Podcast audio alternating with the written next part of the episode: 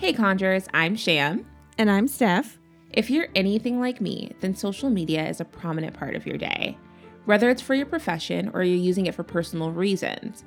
Regardless, if you were on the internet in 2018, there's no way you missed the memes and videos of that man with the crazy hair representing himself in his own murder trial.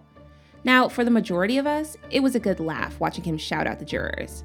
But buckle up, Conjurers because the true story behind those internet memes is about to leave you enraged.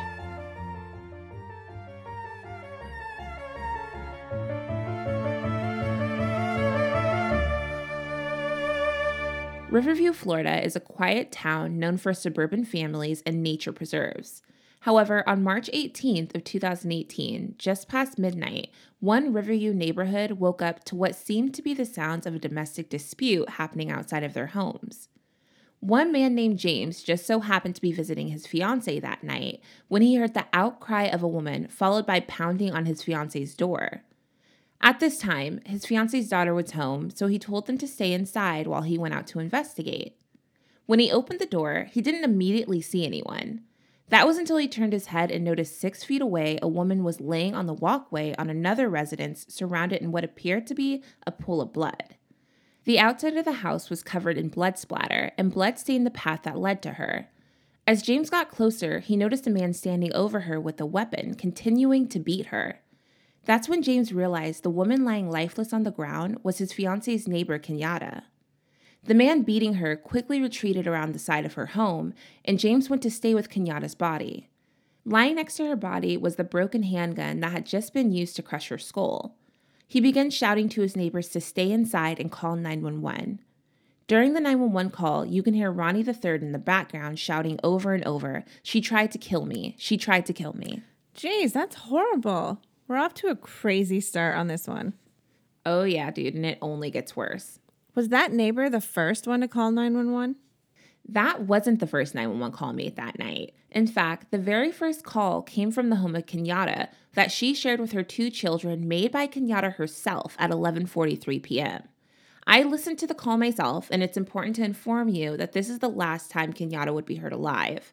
If you want to hear the call yourself, you can find it on YouTube on an account called and this is real, Tootsie So Dope. I'll summarize it for you though.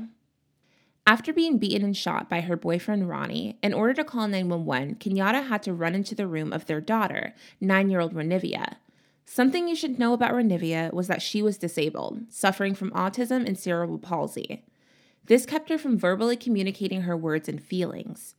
During the call, you can hear Kenyatta telling the dispatcher, I've been shot. Please help me. I've been shot. He shot me. You could hear Ronnie shouting in the background, Allah Akbar, which means God is the greatest. Kenyatta continued to plead for her life, telling Ronnie, I'm sorry, I'm so sorry, and I trust you, over and over again. You can then hear her screaming, not only for her life, but for her daughters as well. It was clear by the end of the call, Kenyatta had lost the battle she was in with Ronnie. Eight minutes later, another 911 call came through from inside of the home, but this time it was Ronnie. During this call, Ronnie was claiming to have been attacked by white demons and accused Kenyatta, who he addressed as Kiki, of trying to kill him. He then admitted to killing her and gave the dispatcher Kenyatta's address. What he didn't tell the dispatcher was that in the moments between Kenyatta's 911 call and his, he had not only murdered his girlfriend, but his daughter as well, before stabbing his eight year old son and setting the house on fire. If Kenyatta called 911 at 1143 when the attack started, and the neighbor called 911 shortly after midnight. I'd like to know where the police were while he was murdering his entire family and setting fire to their house. Right. Like, I feel like by the time the neighbors found her, they should have been there already. I agree. I'm assuming they showed up eventually. Did anyone survive that? well, firefighters arrived on the scene shortly after, and they could see that the house was filled with smoke. It appeared that one child that lived in the home had made his way outside and found safety with his neighbor. As they entered the building, they not only were overwhelmed with the amount of smoke causing them to crawl on their knees to avoid inhaling it, but also had to move with caution because they were slipping on blood. Hoping to find someone alive, the firefighters went from room to room. What they found was much worse. They found a mutilated Renivia that appeared to have been stabbed with an axe and set on fire. Even though they knew it was the nine year old child, she was beyond recognition at that point. According to the firefighters on the scene, everything had been set on fire in that home, including the clothes, walls, and ceiling. Little Renivia's injuries included a severed and broken neck, punctured voice box, broken jaw, and a beaten and fractured head. Even after all of that, she was said to have only reached comatosis and died when she was set on fire. Little Renivia ultimately died from homicidal violence. What makes matters worse is Ronnie made her little brother and his eight year old son go to the garage to get the axe that would assist in his sister's death before turning on his son and stabbing him. Ronnie Jr. was rushed to the hospital for his injuries, and Ronnie III surrendered to the police after being hit with a stun gun. I will never understand how a parent can do something like that to their children. It's sickening. Look, the saying is, I would kill for my children, not I would kill my children. oh my God, Jam. But the son escaped, right? So, what did he have to say about what happened that night? After Ronnie Jr. was stabilized for his injuries, he was able to tell the police the recap of that night. They desperately needed to figure out how this tragedy came about. Ronnie Jr. told them that he could hear his mother and father arguing, so he went to see what was going on. This is where he saw his father holding a shotgun and his mother running into his sister's room to hide in the closet. Ronnie then turned to his son and asked him to walk around and say the words Allah Akbar and forced him to shoot his own mother.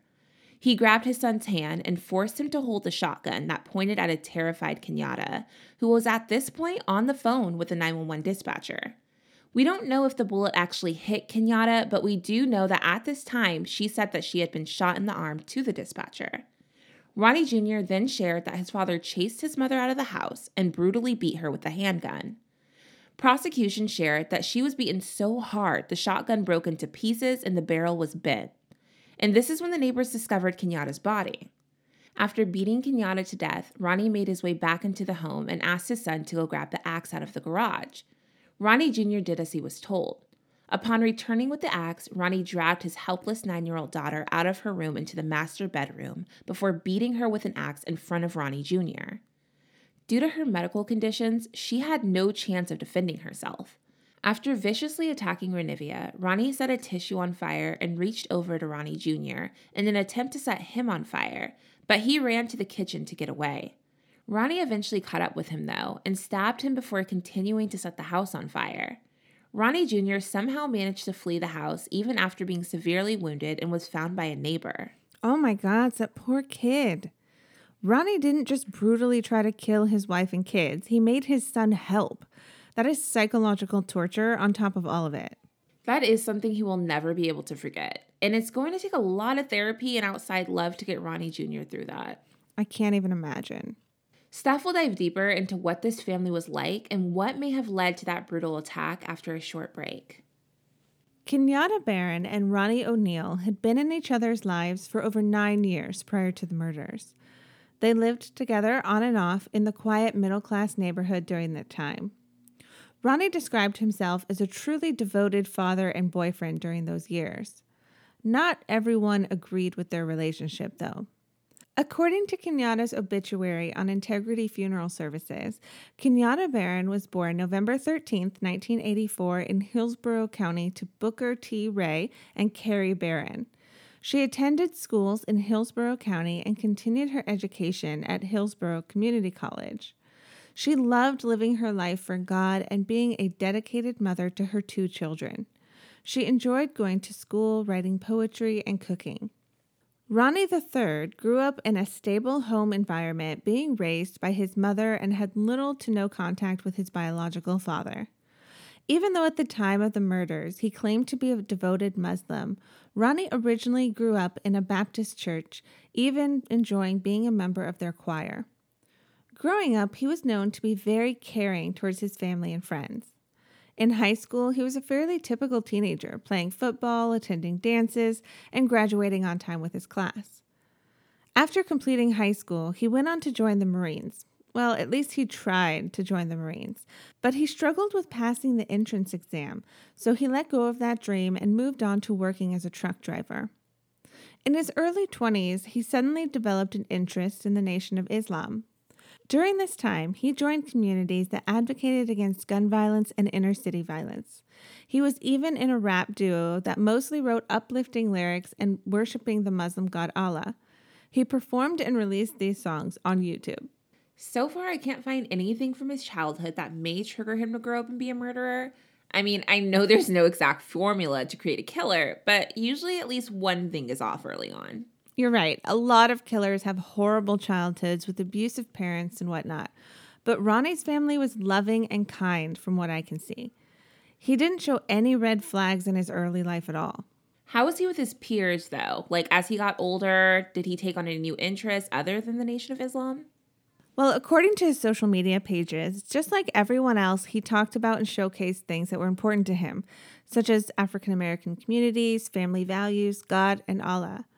Though his page wasn't exactly alarming, there was something about him that came off as self righteous. We have all known that person that discovers a new religion and suddenly they know everything. And whatever entity they worship gives them a certain power over the typical non believer. Well, that was Ronnie. Though there was never an indication of mental illness for Ronnie, he did suffer trauma of his own growing up. At the age of five years old, he was raped repeatedly by teenagers who were supposed to be watching him and his brother. Also, in 2017, Ronnie was an innocent bystander when he was shot during a random drive by shooting. In the hospital, Ronnie flatlined several times on the operating table. Kenyatta's mother had actually advised her daughter not to let Ronnie move into her house, but other friends and family wouldn't take him after he was released from the hospital. Kenyatta did, though, in an act of kindness towards the father of her children. By that time, Ronnie had left her, a single mother. She owed him nothing, but took care of him anyway when no one else would. Kenyatta stayed by his side the entire time through his darkest days, and he repaid her kindness with brutal violence. It sounds like everyone saw something in him that may have changed after that accident. But I don't blame her for allowing him to live there, though. She probably felt obligated to do so. It's hard to see a change like that in someone you're that close to. He was the father of her children, and I agree, it sounds like he was actually a good guy for the most part until that shooting and his near death experience. It changed him in the worst way. It definitely did. But enough about him and his childhood. Let's dig into this trial because I can't imagine it going any other way than him taking a plea deal and going straight to prison. Ronnie's trial began on Monday, June 14th, 2021. He rejected his right to have an attorney appointed to him and decided to represent himself. In his opening statements, he claimed the prosecution's evidence was, and I quote, some of the most vicious, lying, fabricating, fictitious government you have ever seen. He then claimed, I might appear alone, but I am backed by a mighty God. He continued on with, By the time it's all said and done, you will see who is the mass murderers in Tampa Bay. And who might that be, Ronnie? During trial, Ronnie III admitted to killing then girlfriend Kenyatta, but only because he accused her of attacking their children. He claimed it was self defense. He even went as far as to blame the police for tampering with the evidence and fabricating it. Even the one remaining family member who lived to tell the story of what happened in that house said he witnessed his father beat his mother to death. Ronnie claims his son heard and saw nothing. Why is it that the men that turn out to be family annihilators always start with, I only hurt her because she was harming the kids? But then end up also killing the kids as well immediately after. Like, make it make sense. It's insanity. Why do you think anyone will believe that? You don't protect your kids by finishing off what your wife allegedly started and then disposing of their bodies. That isn't the natural response to a situation if it really went the way they say it does. And he has the nerve to speak for his son after trying to kill him and killing his mother and his sister right in front of him. Well, on June 16, 2021, now 11 years old, Ronnie Jr. took the stand during his father's trial. For whatever sick reason, his father, the man that abused him and took his mother and sister's life, was allowed to cross examine him. Ronnie opened his cross examination of his son by exchanging pleasantries. Sham, can you help me out by reading Ronnie Sr.'s questions to his own son? Sure. I'll do my best to read it like Ronnie Sr. sounded in court. Okay. All right, let's get started. Here we go. How you doing, Ronnie? Good. It's good to see you, man. Good to see you too. Ronnie continued on doing his best to try and expose inconsistencies between what Ronnie Jr. told police and what he was saying in court to his father's face. Did you see me beat your mom? No, Did you see me shoot your mom? no. After this exchange, Ronnie refuted his son's testimony. He began confronting him more aggressively, accusing him of lying because his testimony didn't match his earlier statements. Shouting at him during the cross examination, he asked Ronnie Jr., Did I hurt you the night of the incident? To which Ronnie Jr. responded back in confidence, Yes, you stabbed me. He sure did. Five days later, on June 22nd, 2021, at 7 p.m., Ronnie Oneal sat quietly in the courtroom and gave no reaction as the verdict was read after only one hour of deliberation. The jury found him guilty of the brutal murders of his 11 year old daughter and the mother of his children in 2018. Ronnie was charged with two counts of first degree murder and one count of attempted first degree murder. He was also found guilty of arson, two counts of aggravated child abuse, and resisting an officer without violence. He was sentenced to three life terms plus 60 years. Well, he deserves all of that and more. It must have been so awful for Ronnie Jr. to have to face his dad in court like that. Then to have him scream at him and accuse him of lying. He should have never been allowed near his victim. Ronnie definitely deserved what he got at sentencing. So, was that the end of the trial? Technically, yes, but he wasn't done. After his sentencing, Ronnie spoke at length to family members in the courtroom, refusing to face the judge even after she ordered him to do so. He said he would have preferred the death penalty over life in prison, but was saved by the one true God. Oh, okay, so we're still doing this. Like, Ronnie, I think your version of God has done enough at this point, so please sit down somewhere. What he said to Kenyatta's family was, and I quote, I will say I'm sorry for your loss. Everybody wants to point fingers and play the blame game without knowing actual facts. Everybody wants to talk justice without giving it. Kenyatta's mother responded with, and I quote, I wish you would have gotten the death penalty. Every action has a reaction, and the reaction to your actions is going to be sitting in your prison cell for the rest of your life with your thoughts. Which was followed up by her sister, Desada Barron, telling him, and I quote, I don't feel sorry for you. You were sent to kill, steal, and destroy like the devil himself, and that's what you are. Okay, well, in my opinion, Ronnie, I think we got all of the facts during this court case. and so I don't blame her family's reactions because I would be infuriated, especially because he still refuses to take responsibility. His comments to her family were insulting. They have every right to hate him. Where's this case now? I don't really care much to know where Ronnie Sr. is, as long as he's still in jail. But how is the surviving family member doing? Ronnie Jr. doesn't want his mother and sister to be remembered for only what occurred that night. He told Fox News the murders and trial were a brief moment in time for him. He went on to say how good of a mother Kenyatta was, and in true kid fashion, stated they did a lot of things together. She pushed him on the swings and always made him some good wings. Oh, that's such a cute kid statement. Like, of course, he remembers the little things like his mama fixing his favorite food. I love it. He seems like such a sweet, innocent little boy. And she seemed like a mother who truly loved her babies. Absolutely. At the time, Kenyatta had gone back to school and enrolled in the Hillsborough Community College. Even with a life of her own, she still found time to cook her children's favorite meals and play football with her son in the front yard. As for Ronnie's sister Renivia, even though she was disabled and couldn't speak, Ronnie Jr. made sure to learn sign language to communicate with her. According to her classmates and teachers, she was recognized for always having a positive attitude and was an all around terrific kid. One detective in this case had little to do with the criminal investigation, but he was a part of the homicide team. Detective Mike Blair went to visit Ronnie Jr. in the hospital and even brought him souvenirs from his favorite team, the Tampa Bay Buccaneers. During one of his visits, Ronnie Jr. had a sweet request for the detective. He grabbed Detective Blair by the hand and asked, Could you watch a movie with me? The request clearly pulled at the detective's heartstrings. That night, not only did he have to return to work, but he also had a date with his wife. He ended up calling his wife and asking if she would mind skipping date night, and they both watched a movie with Ronnie instead. It didn't take long for them to know that they wanted to take Ronnie home with them, even if they already had a full house with five children of their own.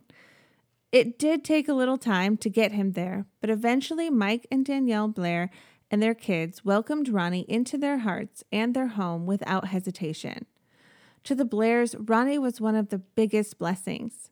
From the time they met him, they spent every day praying he would soon become a permanent part of their lives. Now, Ronnie has a new home, five new siblings that have accepted him into their lives, and new loving parents who have formally adopted him. In the words of Ronnie Jr., they are really nice people. They are the best mom and dad, and they really take care of me. There is no one else better than them. During Ronnie's trial, he said, and I quote, Tell it like it is if you're going to tell it. And well, Ronnie, that's exactly what we did today. We told the truth. We told Kenyatta, Renivia, and Ronnie Jr.'s truth. When religion and mental health cross paths, it can be a dangerous situation. Once you start believing that the entity you're worshiping is demanding you harm innocent people, it's time to reevaluate your spiritual path. Kenyatta, Renivia, and Ronnie Jr. didn't deserve for their father and spouse to choose his religion over them. Instead of just leaving that night, he chose to annihilate his family altogether. We know Kenyatta fought for herself and her children's lives until the end, and I know she would be smiling down if she knew how loved her son is now by a family whose hearts he won over instantly. There is an epidemic of personal and social issues, including addiction, chronic disease, anxiety, depression, PTSD, and more, whose roots can all be traced to trauma, adverse childhood experiences, chronic stress, and ultimately nervous system dysregulation. In the last number of years, there have been groundbreaking research in neuroscience that has fundamentally changed our understanding of how trauma can impact individuals psychologically, physiologically, emotionally, and socially. The Trauma Foundation is focused on making this work more accessible by developing and directly supporting programs, initiatives, and research focused on trauma recovery. They do this by treatment, training, clinician scholarship programs, and research. To donate to this organization or seek help, go to thetraumafoundation.org. To view images, information, and sources from this case, visit our website at crimeandconjure.com. Research and writing for this episode was done by Stephen Sham. Editing of this episode by Denver Fortner Productions with music by Jordan Alina. Be sure to check out our Instagram at Crime and Conjure Podcast for our question of the week. And another place to find us now is at Crime and Conjure Podcast on TikTok. Sham, what's our conjure tip of the week? Our conjure tip of the week is signs of toxic religion. Religion gives people something to believe in. It provides a sense of structure and typically offers a group of people to connect over similar beliefs. These facets can have a large positive impact on mental health. Research suggests that spirituality reduces suicide rates, alcoholism, and drug use. However, when religion becomes a means to avoid or control life, it becomes toxic. Those who possess a toxic faith have stepped across the line from a balanced perspective of God to an unbalanced faith in a weak, powerless, or uncaring God. They seek a God to fix every mess, prevent every hurt, and mend every conflict. Everyone has the right to believe in whatever brings them comfort and peace, but you also have the responsibility to make sure you're not bringing destruction to those around you while doing so. Absolutely. Spirituality and religion can be so beneficial, but when any religion is twisted and taken too far, it can become toxic and dangerous. No matter what someone believes, no one has the right to impose their beliefs on anyone else or harm someone in the name of their God. Thanks for joining us. We'll be back next week with another episode. Until next time, stay vigilant, conjurers.